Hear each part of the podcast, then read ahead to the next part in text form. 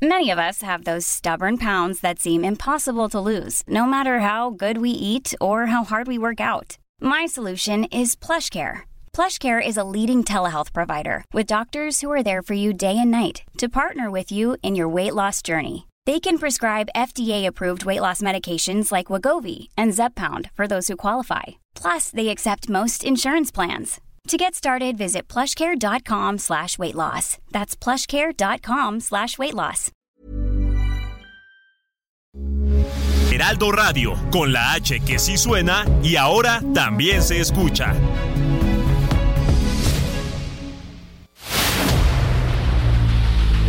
El dedo en la llaga. Había una vez un mundo en el que nadie creía. Un país de historias inexplicables. Una nación con personajes asombrosos. Santo Tomás tenía razón. Hay que ver para creer.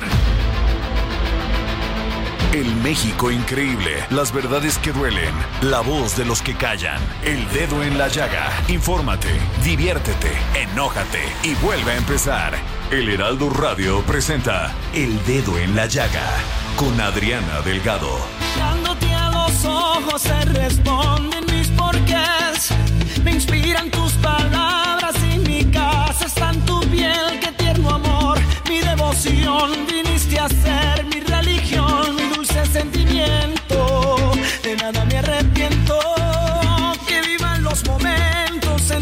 en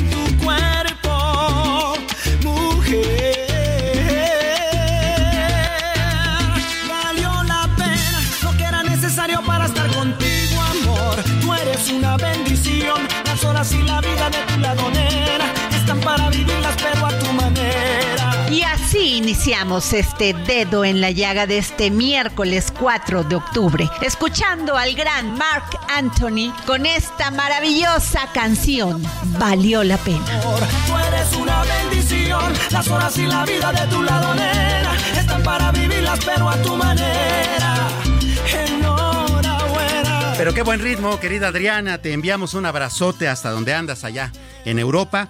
Este, pues bueno, mientras acá nosotros poniendo el dedo en la llaga, por supuesto, a nombre tuyo, todo tu equipo, te enviamos un gran abrazo desde acá. ¿Qué te parece si empezamos entonces poniendo las primeras llagas con Héctor Vieira? Buenas tardes. El presidente Andrés Manuel López Obrador previó que la Suprema Corte de Justicia de la Nación mantendrá el freno a la entrega de libros de texto en los estados de Chihuahua y Coahuila. Acusó que este tipo de decisiones se dan porque el Poder Judicial, según él, está tomado. El presidente López Obrador anunció que tras la salida de Hugo López Gatel de la Subsecretaría de Prevención y Promoción de la Salud para buscar la jefatura de gobierno de la Ciudad de México, Rui López Riadura asumirá la titularidad de la dependencia.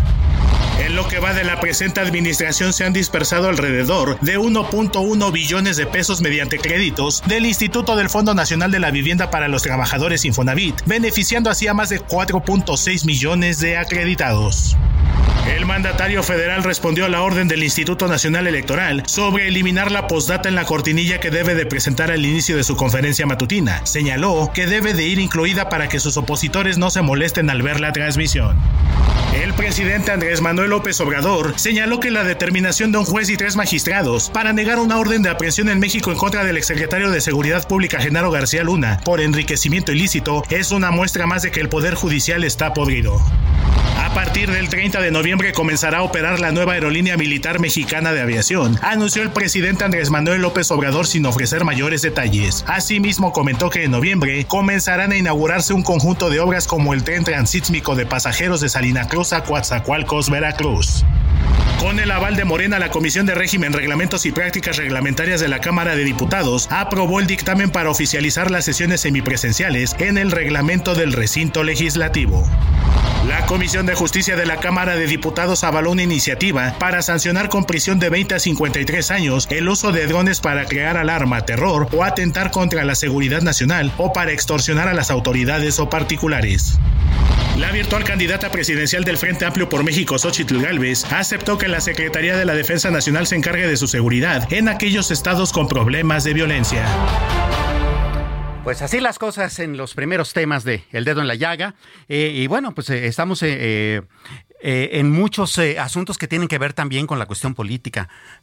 Fíjese usted que este eh, ah, usted sabe, eh, buena parte de lo que ha estado sucediendo eh, en los estados, particularmente en los que tendrán elecciones pronto, es que pues va a haber cambio justamente de alcaldes, de congresos locales, de gobernadores, incluso hay ocho estados que están ahora en la competencia por ver quiénes van a ser los candidatos de las dispersas fuerzas políticas y además la capital mexicana. En la capital mexicana está bastante interesante la, la competencia, ¿no?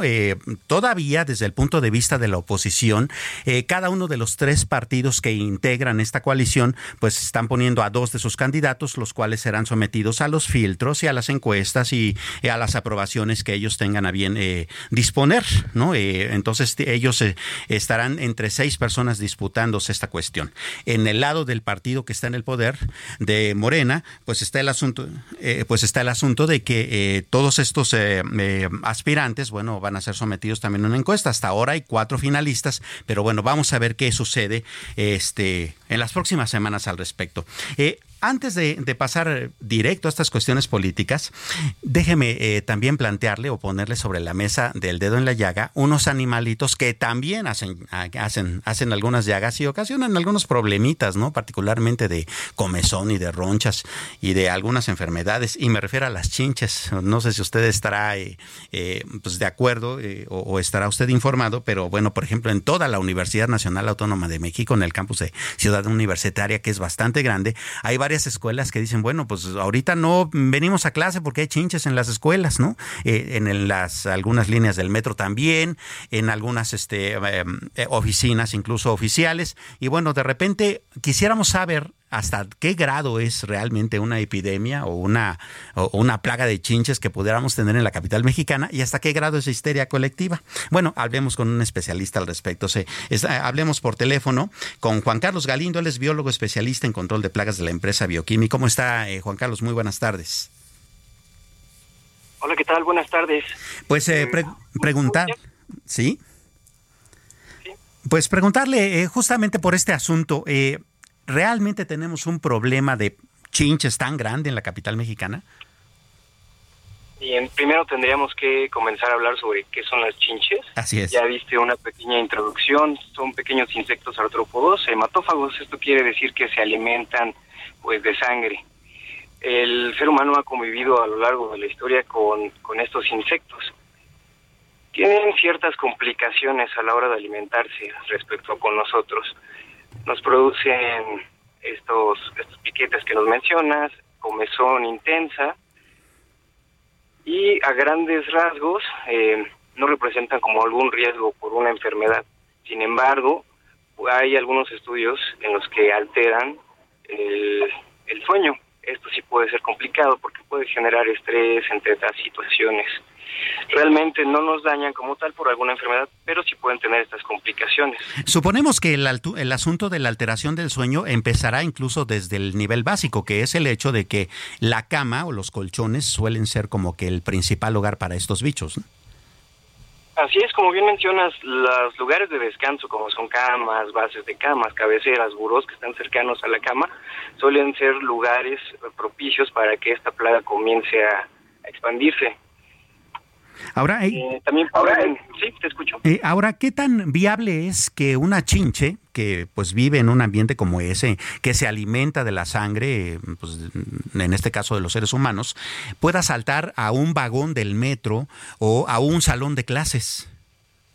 Claro, mm, como tal, eh, la fisiología del animal, del insecto, no le permite generar saltos. El medio por el que se, se desplazan de un lugar a otro somos nosotros nosotros las transportamos eh, de un sitio a otro. Se alojan en estos lugares de descanso por los hábitos que tienen, tienen hábitos nocturnos. De esa forma se alimentan. Pero incluso también las pueden llegar a encontrar en los sofás. Lugares como sofás, eh, los asientos o butacas del cine, los lugares de transporte, los asientos, pueden servir para ellos como un medio de pasar de una persona a otra. Ahora bien, lo que está sucediendo en, en la Universidad Nacional Autónoma de México hay ciertas condiciones como el traslado de gente todos los días, los lugares comunes, áreas comunes, que pueden ser las butacas que hay ahí o otras áreas como cafeterías, pueden ser un lugar propicio para que éstas se vayan desplazando de un lugar a otro. pueden haber, haber sido traídos de algún domicilio o, por ejemplo, del caso del metro, que haya, dejado una y luego haya comenzado a expandirse esa plaga. Eh, vaya, pues eh, entonces, vamos, eh, podría dar, como dice usted, eh, por transporte.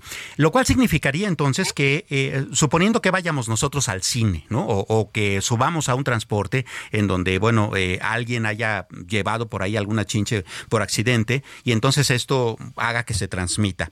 ¿Cómo podemos, como personas, tratar lo más posible de no llevar esta, el inicio de esta plaga a nuestro hogar? En Bioquimi y personalmente hay una serie de recomendaciones las cuales le indicamos a cada uno de nuestros clientes. Eh, en primera instancia es eh, identificar algún punto que sea un foco de infección. Si creemos que estamos en riesgo, llegamos al domicilio, separamos nuestra ropa que hayamos usado durante el día en una bolsa plástica y le hay un tratamiento que se le debe de hacer. Este tratamiento es con calor, puede ser sumergirlo en agua caliente con vapor de agua a esa temperatura. Ya no sobrevive el insecto y tampoco sus huevecillos.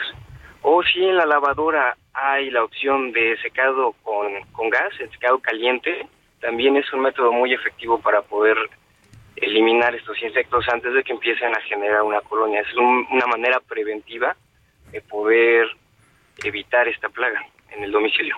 Muy bien. Ahora, eh, visto todo este asunto, y bueno, usted seguramente está como muy familiarizado también con cómo se ha eh, dispersado esta información a través de redes sociales, no necesariamente a veces las redes son un eh, parámetro de, de veracidad, sin embargo, hay mucha preocupación. Pero a nivel de especialista, usted, por ejemplo, como, como lo hace desde el punto de vista del control de plagas, ¿qué tan extendida está realmente una plaga de chinches en la capital mexicana? Eh, los casos son, son bastantes. Es muy común verlo en estas temporadas, primavera, otoño, incluso, eh, bueno, el verano, incluso esta parte del otoño, porque las temperaturas han estado elevadas. La temperatura, mejor dicho, ha estado elevada más que en algunos años anteriores. Eso crea condiciones óptimas para que estos insectos se reproduzcan de manera exponencial, sumado a que hay poco conocimiento realmente sobre cómo se cómo se reproducen y el nivel que puede alcanzar a llegar a, llegar a tener esta plaga. Eh, entonces tiene que ver también con cuestiones ambientales y justamente eso me lleva a preguntarle, si, si usted me lo permite, eh, con respecto a otros casos que tienen que ver con eh, el ámbito internacional. Se dice, por ejemplo, en las noticias que París, la capital francesa, también tiene un problema fuerte con estos, pues, con estos bichos, ¿no? Claro. sumado a esto que te mencionaba de las condiciones ambientales, está el hecho económico. En el último año ha incrementado el turismo de forma bastante importante. Entonces, estos lugares, eh, hoteles, llamemos hostales, sitios turísticos con mucha afluencia de gente, tal es el caso de, la UNAM, donde transcurre mucha gente, pueden ser focos importantes para que esto se transmita de un lugar a otro. Puede incluso viajar en las maletas de una ciudad a otra, de un país a otro, entonces, dado la, temperatura que ha estado presentando el planeta, es muy común que estos insectos puedan proliferar. Pues vaya que hay que tener cuidado con eso y muchísimas gracias por eh, eh, orientarnos un poco también con respecto a cómo podemos prevenirlo. Este, pues ah, muchísimas gracias por esta información. Si, me permite, solo quisiera agregar una última cosa. Eh, respecto al, al tema ya del control como tal, les mencioné de las maneras preventivas, pero al ya el control, se pueden aplicar insecticidas, pero los insecticidas no hacen todo el trabajo. Hay que aplicar otros tipos de métodos, como el tratamiento con calor, especialmente por los huevecillos. Ningún insecticida va a eliminar, erradicar, eso es una, una palabra que no nos gusta usar porque realmente se hace un control. El insecticida va a actuar sobre los, los adultos y las ninfas, que son esas etapas en las que va creciendo hasta llegar a la etapa adulta. Ningún insecticida va a poder eliminar los huevecillos. Me gusta mencionar esto porque ante el, el desconocimiento, la incertidumbre que nos generan estos insectos, aplicamos cualquier insecticida comercial. Entonces, eso puede llegar a ser contraproducente, puede generar algún tipo de resistencia en ese insecto porque ante tal exposición, todos los organismos generan generan resistencia. Lo mismo pasa con las bacterias, incluso con nosotros. Llegas a generar resistencia cuando estás expuesto a algo de manera constante. Entonces, eh, hay cierta categoría en los insecticidas que se utilizan, una banda toxicológica, entonces se le recomienda a todas las personas que estén escuchando tengan esa problemática que no apliquen el primer insecticida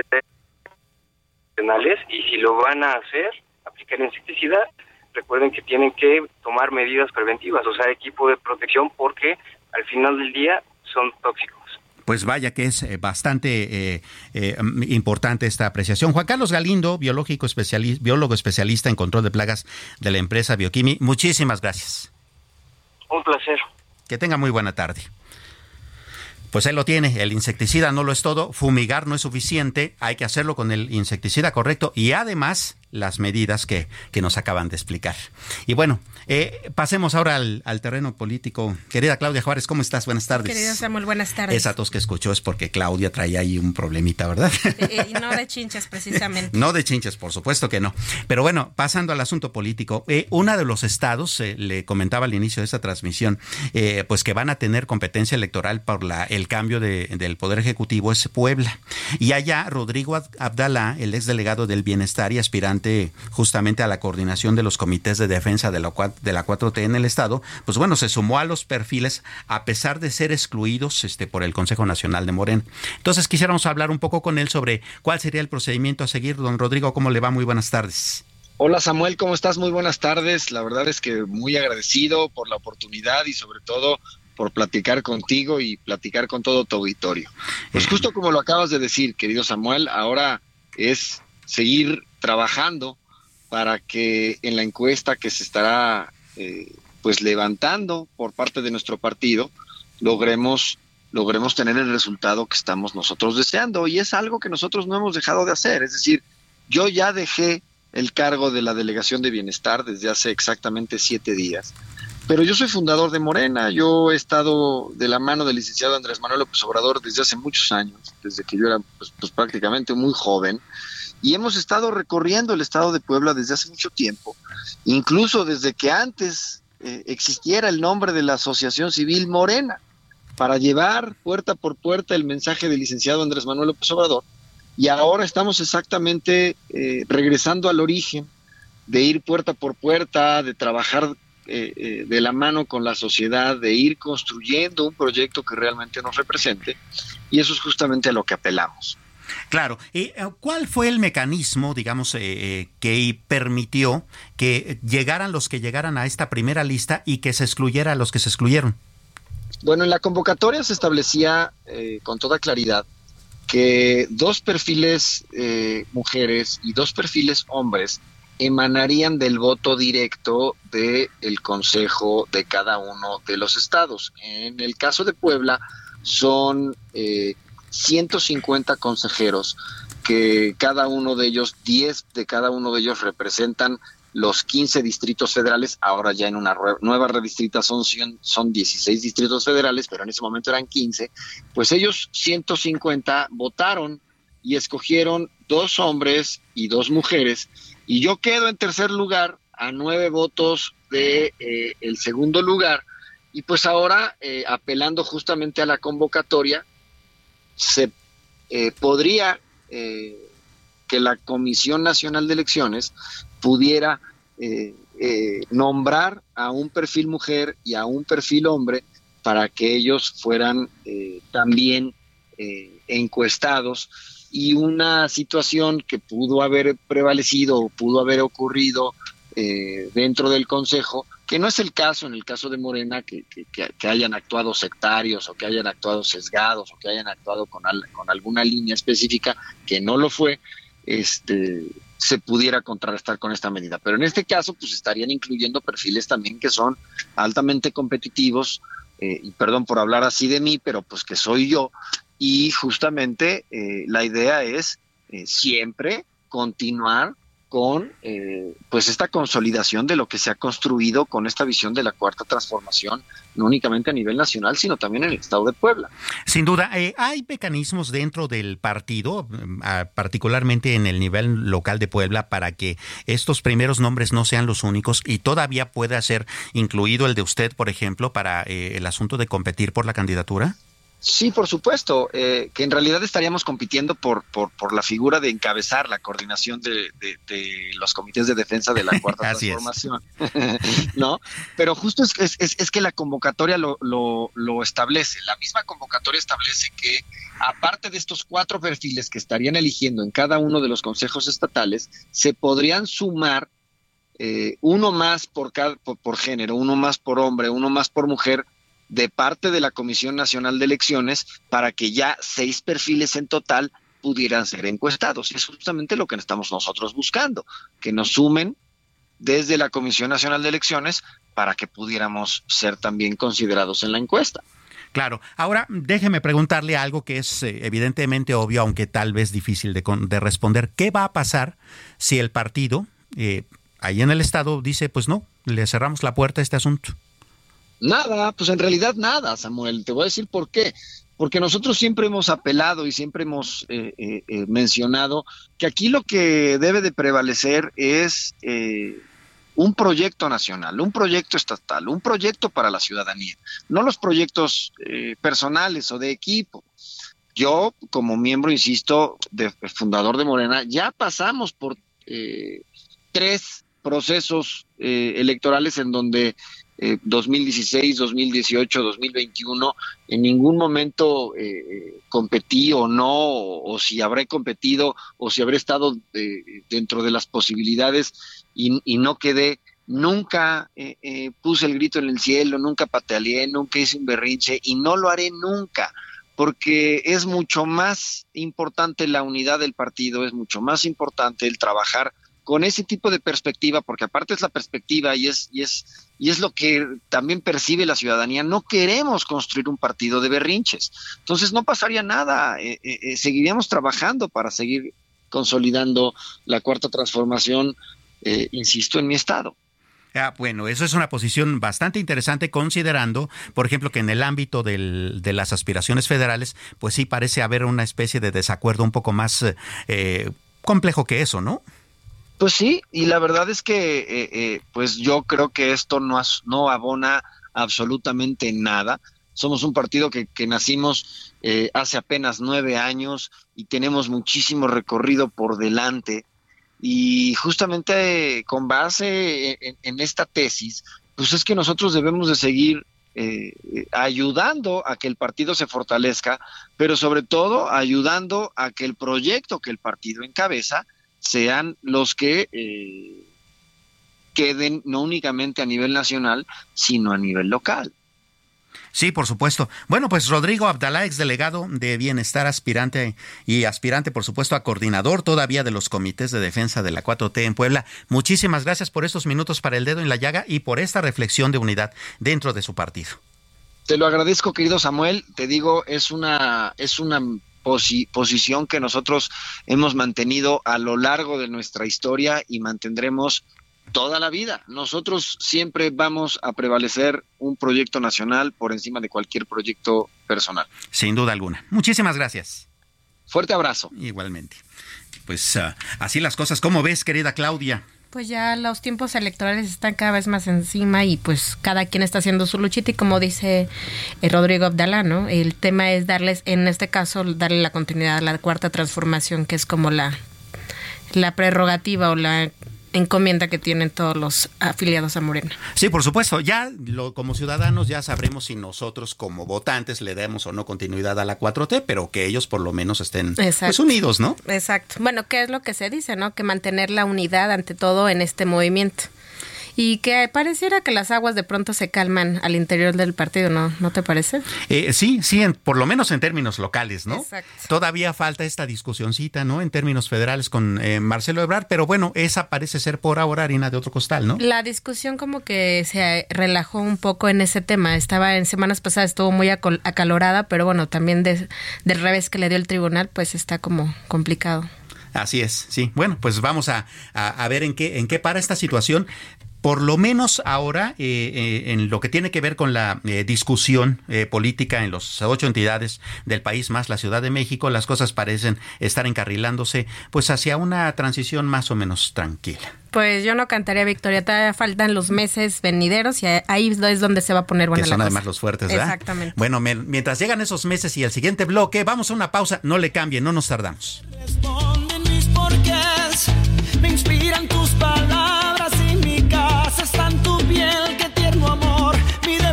devoción, viniste a ser mi religión, mi dulce sentimiento. Sigue a Adriana Delgado en su cuenta de Twitter arroba Adri Delgado Ruiz. Además, te invitamos a enviar tus opiniones y comentarios en texto o por mensaje de audio a través de WhatsApp al 55 2544 3334. Y si quieres escuchar El Dedo en la Llaga de El Heraldo Radio, en cualquier momento y donde quiera que te encuentres, descarga el podcast disponible en Spotify y iTunes.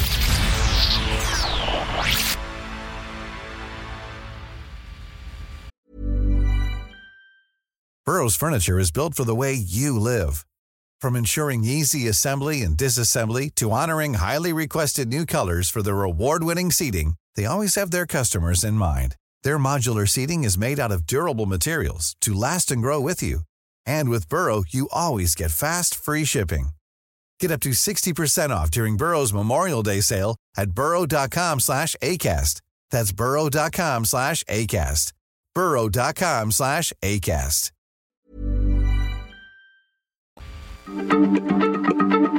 Heraldo Radio, la H se lee, se comparte, se ve y ahora también se escucha.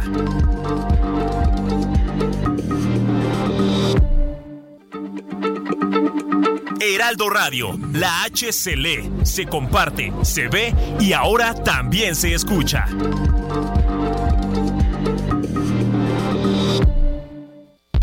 Sigue a Adriana Delgado en su cuenta de Twitter en arroba Adri Delgado Ruiz. Y envíanos tus comentarios vía WhatsApp al 55 25 44 33 34 o 55 25 02 21 04. Adriana Delgado, entrevista en exclusiva al diputado federal por el PAN, Jorge Triana Tena. ¿Qué le dice usted a todas las mujeres víctimas de un feminicida? ¿Qué le dice a todas las mujeres que tienen miedo a salir a la calle?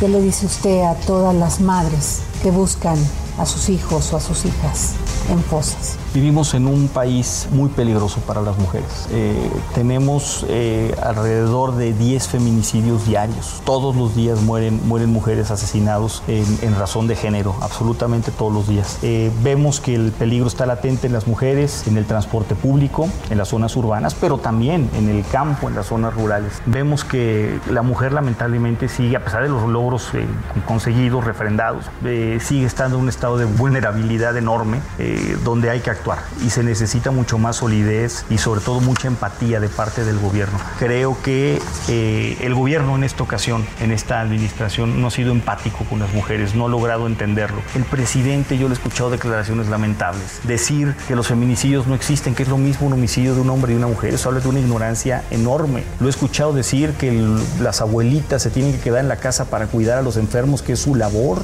natural, caray. Estas son declaraciones que, que, que entenderíamos en los años 50, pero no en este momento. Entonces ha faltado muchísima empatía, eh, ha faltado muchísima solidaridad y creo que eh, las personas que estamos en la esfera pública eh, tenemos la obligación de ser empáticos y de generar mejores condiciones para las mujeres. Hay una enorme deuda del Estado mexicano para con sus mujeres, en todos los aspectos. Jueves, 10.30 de la noche, El Dedo en la Llaga, Heraldo Televisión. Ya sabe la cita también mañana, mañana este jueves a las 10.30 de la noche por Heraldo Televisión. Bueno, continuábamos con el asunto de eh, pues estas eh, competencias que se están dando en diversas entidades del país con respecto a eh, pues el cambio del poder ejecutivo en ellas, ¿no? Incluida la capital mexicana y una de las fuertes aspirantes por ahora a la defensa de la de los comités de la cuarta transformación de Morena en la Ciudad de México es Clara Brugada. ¿Qué le parece si, si, conversamos un momentito con ella? Clara, ¿cómo está? Muy buenas tardes. Qué gusto saludarle. Hola, buenas tardes, Samuel. Eh, pues eh, estamos adelante. ¿Cómo andamos en el asunto? Bueno, hay encuestas que dicen que eh, va usted eh, bastante adelante en la competencia, tal vez pues muy muy de frente con Omar García Harfuch. ¿Cómo ve usted el panorama? Sí, sí, la verdad es que pues tenemos adelante un, un espacio de tiempo en el que vamos a estar compitiendo, pero de manera unitaria al interior de nuestro movimiento.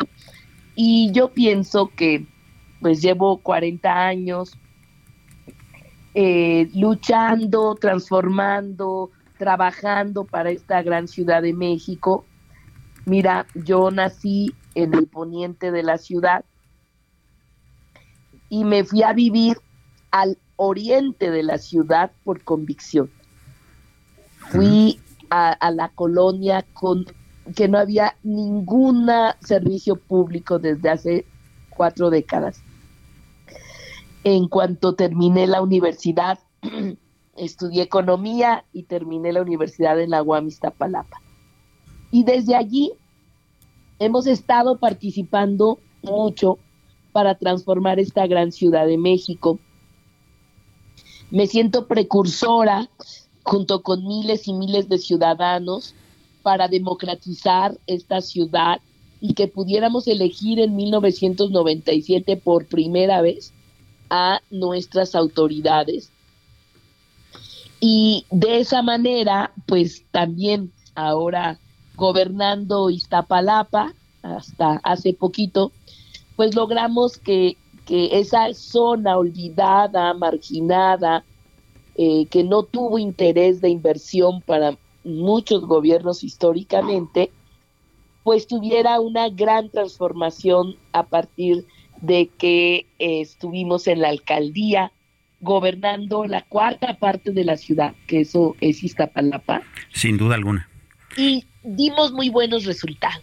Claro, y estamos hablando de, la demarcación más amplia, eh, eh, tal vez no territorialmente, pero sí la más poblada y la que tiene problemas más complejos, como por ejemplo el asunto del agua, el asunto de los servicios como la electricidad, etcétera, y tenía muchos problemas también referentes a la seguridad pública, ¿no? Claro, fíjate que, que sí, que Iztapalapa tuvo una situación muy, muy grave de, de abandono de, con estos temas, pero mira, logramos impulsar proyectos y programas que transformaron la vida de la población en Iztapalapa. Transformamos más de medio millón de metros cuadrados y los convertimos en hermosas utopías, le llamamos, a los grandes complejos culturales, deportivos, recreativos de bienestar y de los cuidados pero también bajamos la incidencia delictiva, 57%. Mira, Samuel, cuando entramos en justamente en octubre del 2018, en Iztapalapa se denunciaban 1087 delitos de alto impacto y cerramos en agosto con 500 perdón, con 359 denuncias. De 1087 a 359 denuncias. Una baja muy considerable. En agosto. Muchísimo, bajamos la incidencia delictiva, la bajamos muchísimo y em, trabajamos entonces en tareas tan importantes como construir la infraestructura que no tenía Iztapalapa. Yo recibí la alcaldía con una alberca pública y construimos en tres años 14 albercas semiolímpicas y olímpicas, se construyeron en las utopías canchas, por ejemplo, pista de, patinaje sobre hielo, eh, pista BMX, una cantidad enorme de infraestructura cultural, deportiva, muy importante. Así que hoy damos un paso al frente siendo eh, la mejor evaluada de la ciudad en su momento como alcaldesa, eh, con un apoyo del 75% de la población a, mi gobierno. Eh, y, lo dice el INEGI, no, no es que lo diga yo o cualquier otra encuestadora, con un trabajo muy importante. Y ahora queremos que esta gran ciudad pues siga siendo una ciudad de derechos y de libertades. Sin duda alguna, pues bueno, es qué bueno que estos números están puestos sobre la mesa, que los conozca la audiencia del dedo en la llaga en toda la capital mexicana para que uh, usted pueda estar eh, a esta altura en la competencia electoral por, por eh, la defensa primero de los comités de la cuarta transformación y después, por supuesto, hacia el camino electoral, hacia la jefatura de gobierno. Muchísimas gracias, Clara Brugada, por estos minutos. Gracias para servirles. que tenga muy buena tarde. Pues bueno, así las cosas. Y ya que estamos en la ruta de, de las mujeres, ¿no? Clara Brugada fue la primera en este bloque. Bueno, ya está también en, en, esta mesa de trabajo Daniela Zambrano, editora del suplemento Mente Mujer, y por supuesto Claudia Juárez. Buenas tardes, chicas. Buenas tardes. Fíjese que antes de pasar a los asuntos del suplemento, hay un asunto que está también bastante interesante. Y es que el INEGI ayer publicó por primera vez esta encuesta de, de cuidados, ¿no? De, de, cuidados, este, del sistema de cuidados. Es una encuesta innovadora, es la primera vez que se publica, y tiene datos bastante interesantes. Primero, que hay 50 millones de mexicanos que requieren de algún cuidado, que viven en, una, en un hogar, en una familia, y pues requieren de algún cuidado específico. Y que el 75% de las personas que dan estos cuidados, pues son mujeres, ¿no? Hablemos de ello con Santa Aguilar León. Ella es médico adscrito al Centro Oncológico Estatal del ICEMIM en Toluca, en el Estado de México, y fundadora del Servicio de Cuidados Paliativos. Santa, ¿cómo le va? Muy buenas tardes. Hola, ¿qué tal? Buenas tardes, un gusto saludarles. Igualmente, ¿cómo ve usted esta información con respecto a, pues bueno, los cuidados que se requieren para ciertas personas, este, pues que los requieren en los hogares mexicanos y la participación de las mujeres en ello? Claro que sí. Eh, sé que en el área donde estamos nosotros, que es la atención de los pacientes con etapas avanzadas, vemos eh, esta parte de los cuidadores y sí, el mayor número de los cuidadores generalmente son mujeres y yo creo que en un 5% serán los hijos o el esposo, pero evidentemente el cuidador principal siempre va a ser eh, generalmente o la hermana, la hija, este, la esposa en algún momento. Y evidentemente esto en algún momento va a tener algún impacto tanto en la sociedad y no se diga también en la parte económica, cuando a veces el cuidador llega a ser eh, también el portador económico y evidentemente como lo, manifiesta el INEGI en esta encuesta, ¿no? Un impacto también sociocultural y económico. Por supuesto. Eh, usted que tiene amplia experiencia en el cuidado, sobre todo de pacientes tan complicados como los que tienen que ver con el mundo de la oncología, eh, ¿qué tan fuerte es el desgaste primero familiar, segundo de la persona que cuida al paciente, que en general eh, ya establecimos es mujer, y qué tantas complejidades se dan en torno a esto en ese ámbito? Es bastante complejo, no solamente físico, sino de la parte emocional.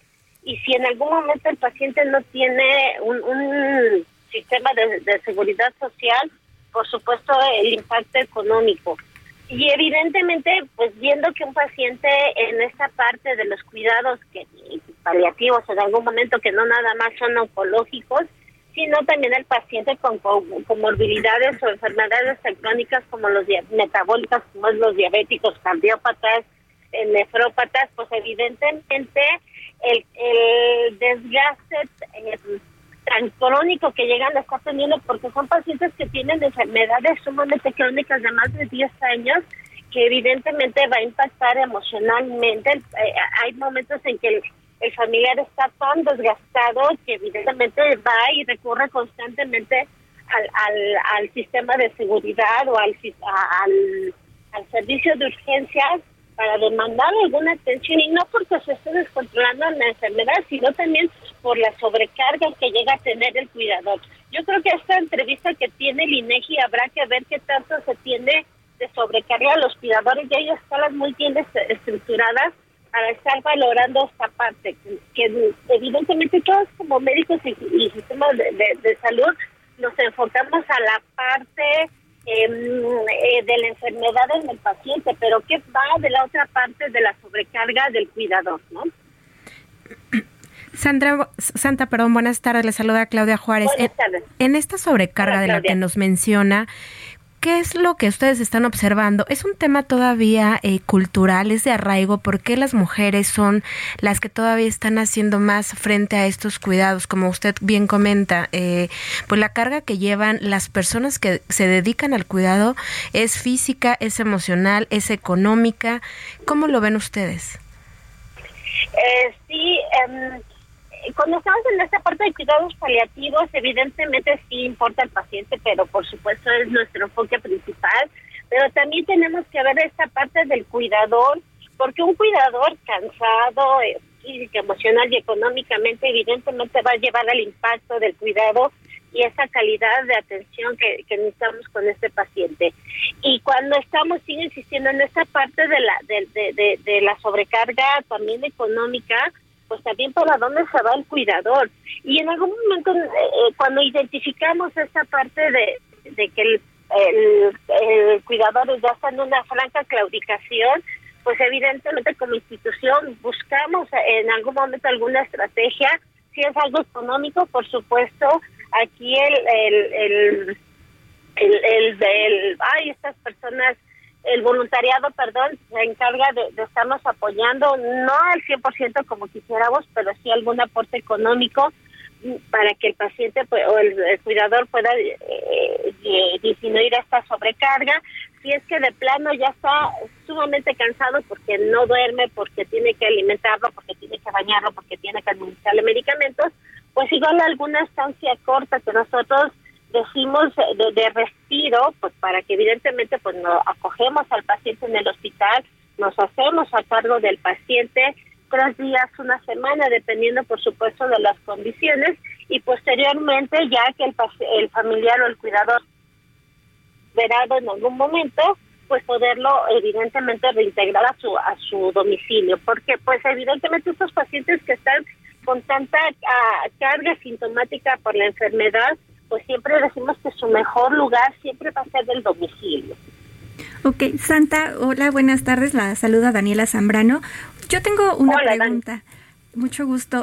¿Cuáles serían los aspectos que ustedes destacarían para que estas personas que dan, eh, pues este, digamos, esta atención en los cuidados, deben de cuidar a sí mismas para que realmente, pues, puedan seguir brindándole la atención a su familiar o a la persona de la que, pues, cuidan? Claro, eh, fíjense que eh, encontramos las dos vertientes, ¿no? Pacientes que están sumamente apegados al paciente, así no coman, no duerman, no tengan un cuidado personal propio. Ese extremo es malo, ¿no? Y tenemos el otro aspecto que el paciente, eh, o el cuidador más bien, eh, pues a la primera semana de plano se siente sobrecargado y regresamos nuevamente a urgencias. Los dos extremos estamos en esta parte siempre eh, informamos e investigamos más esta red de apoyo con quienes más se puedan estar eh, apoyando si no son hermanos vecinos eh, compadres lo que sea no pero alguien que nos pueda estar ayudando podamos estar aliviando esta sobrecarga. Pero lo más importante es que no tenemos al superhéroe no tenemos al con todo no podemos no tenemos al al que yo lo voy a estar sobrellevando esta situación. ¿no? Es bien importante eh, comentarnos, informarnos cómo está, para que evidentemente cuando conocemos esa dinámica y red de apoyo, pues podamos estar teniendo las estrategias pertinentes para evitar esta sobrecarga y que el paciente urgencias termine mal controlado y termine con evidentemente por una mala información o orientación o falta de apoyo al cuidador pues evidentemente va a repercutir en el, en el paciente. Sin duda alguna. Pues doctora eh, Santa Aguilar León, médico adscrito, oncólogo eh, estatal del ICEMIN en Toluca, Estado de México, muchísimas gracias por eh, este análisis de un tema pues en realidad tan profundo y complicado. Así es, así es. Muchas gracias a ustedes. Que tenga muy buena tarde pues bueno, otra de las muchas cargas que se le dan a las mujeres en esta sociedad. Claro, y aquí si me permiten me gustaría tomar la palabra primero que Dani porque el tema justo que quería comentar o poner sobre la mesa eh, va ligado con esto que nos acaba de hablar Santa y es que eh, pues bueno, es de todo sabido que la mujer en la mujer prevalece esta desigualdad salarial, eh, de trabajo físico, en los cuidados de la casa o los trabajos domésticos. Y junto con Chile, México es de los países en Latinoamérica en donde las mujeres dedican mucho más tiempo que los hombres a los trabajos domésticos y de cuidados, perjudicando así su incursión al trabajo remunerado. De acuerdo, esto con dato, de acuerdo con datos de la CEPAL. Y el año pasado, bueno, esta discusión en México ya se ha venido calentando, pero no termina de pasar. Se hablaba ya de una reforma de pensiones en las que se privilegie a la mujer, ¿no? Porque muchas veces las mujeres tenemos que dejar eh, el plano laboral cuando eres mamá cuando tienes que cuidar a alguien en casa. Entonces eso te, pierde, te aleja de las semanas de cotización, te pierde la posibilidad de encontrar un trabajo remunerado y pues eso claramente te afecta a la hora de, de, terminar la vida laboral y encontrar o, poner, o poder tener acceso a una, a una pensión. Les comentaba que de acuerdo con datos de la CEPAL, en México las mujeres dedicaron, dedican aproximadamente 20% de su tiempo a estas labores, mientras que los hombres solo 8.8%, es decir, 2.7 veces más tiempo a la semana. Samuel, tú que eres el caballero de esta mesa, ¿cómo lo ves? ¿Sí es un tema todavía cultural o, cómo lo ves? ¿Es un tema de arraigo de pues, los cuidados y la casa es de la mujer y el hombre sale a, la, a, la, calle? No lo creo. Mira, yo, eh, yo no tengo una esposa, ¿no? Hace 14 años que no la tengo.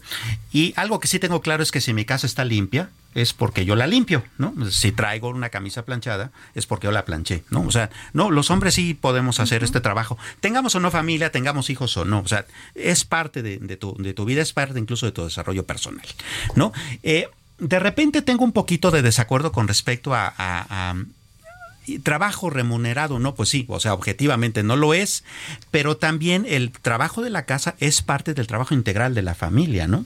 O sea, ¿cuántas veces esta película en donde es que él no me ayuda, es un desobligado, es un flojo? Perfecto cuando ellas salen a trabajar es, pues es que yo también me canso, compadre, ¿no? O sea, eh, hay que encontrar un, eh, equilibrio en esa cuestión, ¿no?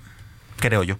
Claro, el tema es que se ha, se ha luchado tanto, pugnado tanto por la equidad, ¿no? Que de pronto decimos, bueno, equidad en dónde, ¿no? Hoy en día hombres y mujeres tenemos la posibilidad de trabajar y pues los dos, ambos debemos de cumplir ciertos roles, ciertas tareas en el hogar y no es de, pues yo te ayudo, no, es un trabajo colaborativo. Exacto, colaborativo, nadie ayuda a nadie, es, un trabajo de equipo. Fíjate que hablando, por ejemplo, de, economía, eh, una de las... Eh, mm, eh, sugerencias cuando me la piden es, a ver, no es cierto que 50 y 50, ¿no? O sea, porque pues, si yo gano más o tú ganas más, entonces cada uno pone de acuerdo a sus posibilidades. Bolsita, fondo, revolvente. ¿No? Y a la hora de tomar decisiones es bien fácil. De ese fondo de revolvente tiene que salir todos los gastos de la casa. Si no, alguien tiene que trabajar más. Nos ponemos de acuerdo. ¿Quién se queda, quién se va? ¿Quién puede trabajar más fuera? ¿Quién puede trabajar más dentro? Y ese equipo, ¿no?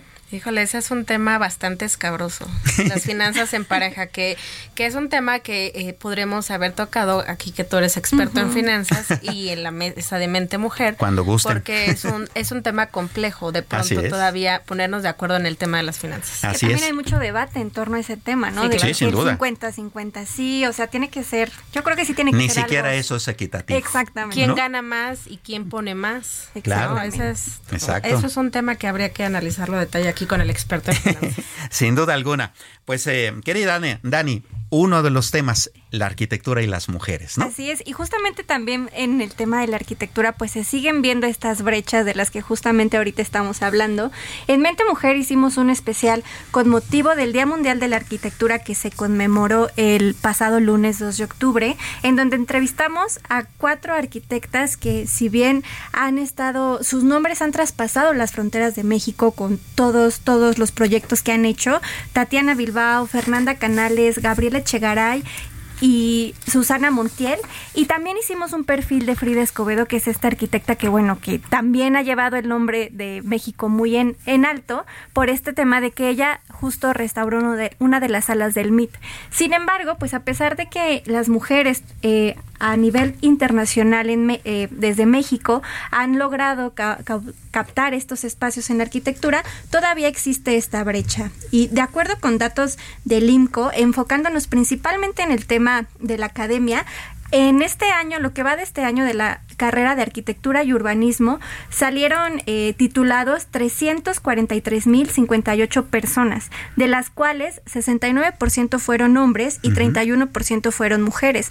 Sin embargo, cuando nos cuando volteamos a ver el tema de las cifras en, en los matriculados en las escuelas, hay ahí una disparidad. Por ejemplo, también de acuerdo con datos del IMCO, en la Universidad Nacional Autónoma de México, que es la escuela con más matriculados en esta materia, hay 6.819 alumnos, de los cuales 51% son hombres y 49% son mujeres. Realmente aquí pues empieza este tema de igualdad.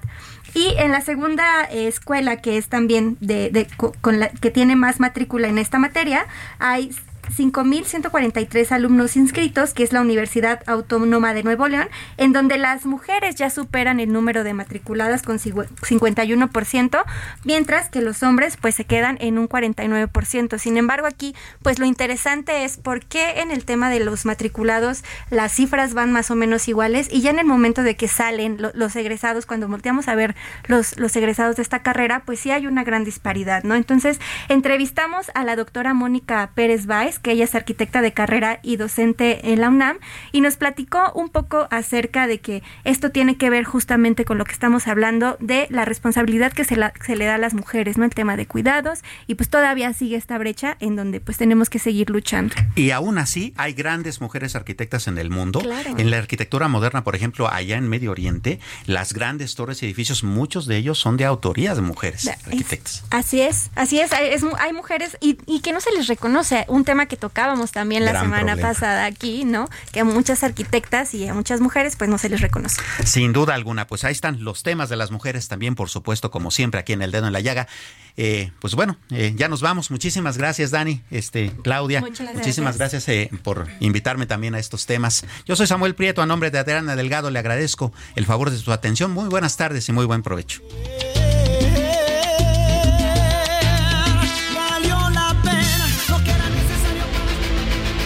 El Heraldo Radio presentó El Dedo en la Llaga con Adriana Delgado.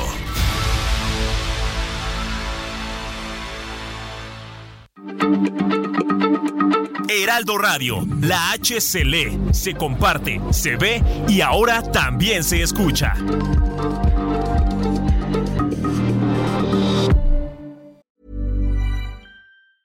Even when we're on a budget, we still deserve nice things. Quince is a place to scoop up stunning high-end goods for 50 to 80% less than similar brands. They have buttery soft cashmere sweaters starting at $50, luxurious Italian leather bags, and so much more. Plus, Quince only works with factories that use safe, ethical, and responsible manufacturing. Get the high-end goods you'll love without the high price tag with Quince. Go to quince.com/style for free shipping and 365-day returns.